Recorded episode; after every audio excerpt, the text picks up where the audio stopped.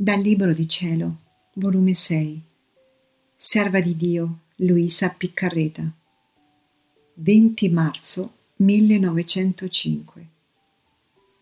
Il vero amore e le vere virtù debbono avere il loro principio in Dio.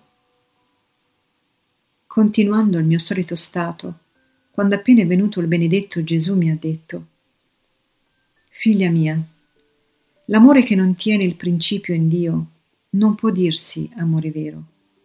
E le stesse virtù che non hanno principio in Dio sono virtù falsificate.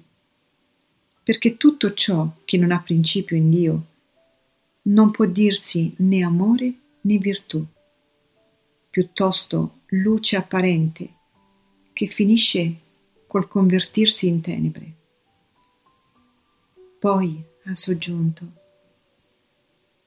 come per esempio un confessore lavora, si sacrifica tanto per un'anima, è cosa santa, apparentemente dà dell'eroismo. Eppure, se ciò fa perché ha ottenuto o spera d'ottenere qualcosa, il principio del suo sacrificio non è in Dio, ma in se stesso e per se stesso. Quindi non può dirsi virtù.